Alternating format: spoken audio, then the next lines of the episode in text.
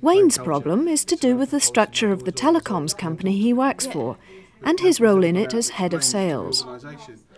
Here's how he first explained it to the group. Okay, the problem is that um, within the organisation we've got several individuals uh, that work for different departments uh, that seem to have personal agendas, and rather than looking at um, the customer's needs, they're looking at their own personal agendas. And what we have on, on the um, the map behind is that shows the different departments, which departments um, have their own personal agendas and necessarily why they have those agendas. The main issue or the main concern is job security uh, and the fact that nobody seems to know or understand do I have a job for the future or if I have a job for the future, what is it going to be? Both Sue's and Wayne's groups are now going to generate as many ideas as possible. At this stage, quantity, not quality, is the aim, and unusual, even bizarre thoughts are encouraged. They might just provide the spark which ignites some useful lateral thinking. Mac has his own special technique for stimulating the flow of ideas. The idea is that you, you brainstorm for a short space of time, somewhere between one and two minutes, right? Uh, and I'll manage the time for you so you don't have to worry about it. In between that, you'll do all sorts of things. Um, it works around the idea of being active and passive. Passive meaning quiet, meditative rather than dead. Okay.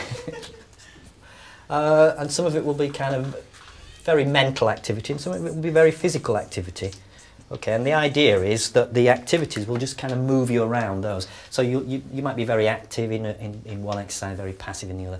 One exercise might also be more kind of a mental, cognitive sort of thing. Another one might be much more a physical sort of thing.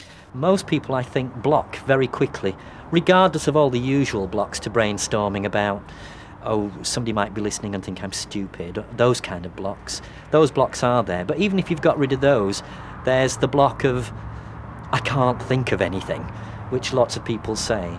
So give them games, uh, and the games act as a kind of stimulus. Yeah. Head there and going that way. You swing your legs there. Another head that way. Okay. Uh, and now another head along there. At the point when I want you to laugh, I want you to laugh heartily so we get a kind of ripple effect going round. Have you got the idea? Off you go, Chris. Go! No, force this laughter, Chris. Come on. Laugh. Now pass it around. Come on, faster. Come on. Are you taking this seriously? Really go for it. Plays by its nature not always structured. You don't always know what's going on. So much of what we do is predictable, we think it is, and we set artificial limits and and close down on what's possible. So the game is to actually get the, the fun, the humour, the, the lightness, the energy going, and then you can use that to um, to make things happen. Go for the post-its now. Back to the post-its, quick as you can. The alternation of games and brainstorming helps to stimulate the maximum number of ideas per minute. Right, just let the ideas flow. Just, just go with it. All right. Far from being a frivolous diversion, the activities are a way of provoking non rational thinking. As you move from one game to another, you, you move to a game that was radically different from the last one. So, on the one hand, it's about stimulus, on, a, on another level, it, it, it's about almost distracting a lot of the conscious thinking to allow some of the unconscious stuff to come through.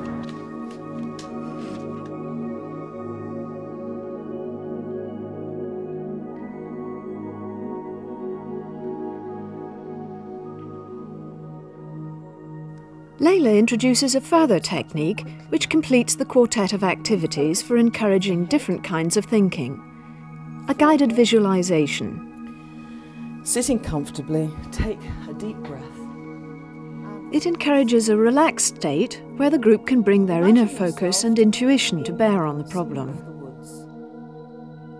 Using your imagination, notice how it looks, how it sounds, how it smells, and especially how it feels. By the end of just three 90 second brainstorming sessions, separated by games and a visualization, the group has generated hundreds of ideas.